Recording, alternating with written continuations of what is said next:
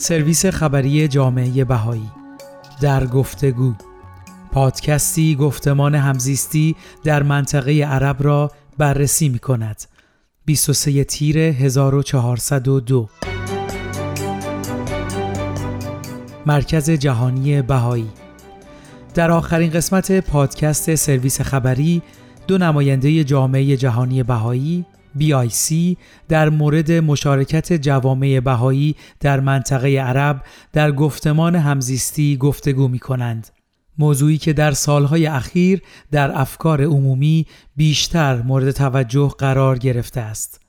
سبا حداد و حاتم الهادی به ترتیب نمایندگان دفاتر جامعه جهانی بهایی در ژنو و قاهره چندین مفهوم و ایده مرتبط با گفتگوها در زمینه تقویت همزیستی از جمله نقش سازنده دین در اجتماع معاصر برابری زنان و مردان و یگانگی ذاتی نوع بشر را مورد بررسی قرار دادند.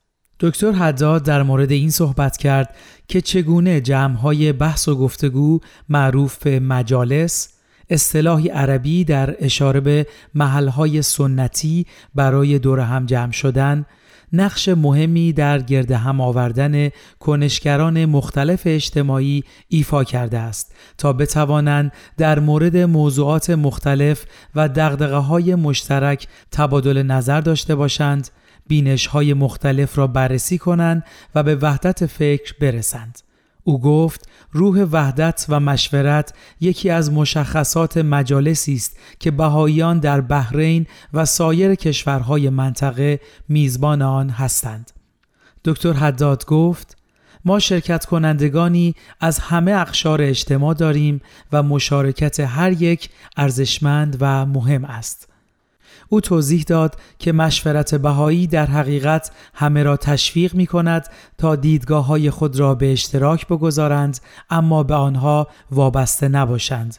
این روی کرد به زیبایی این گرد همایی هایی می افساید جایی که در آن شرکت کنندگان واقعا تمایل به کشف واقعیت و جستجوی حقیقت دارند. وقتی چنین روحیه‌ای پرورش می‌یابد امکانات فراوانی برای یادگیری جمعی و پیشرفت اندیشه به وجود می آید.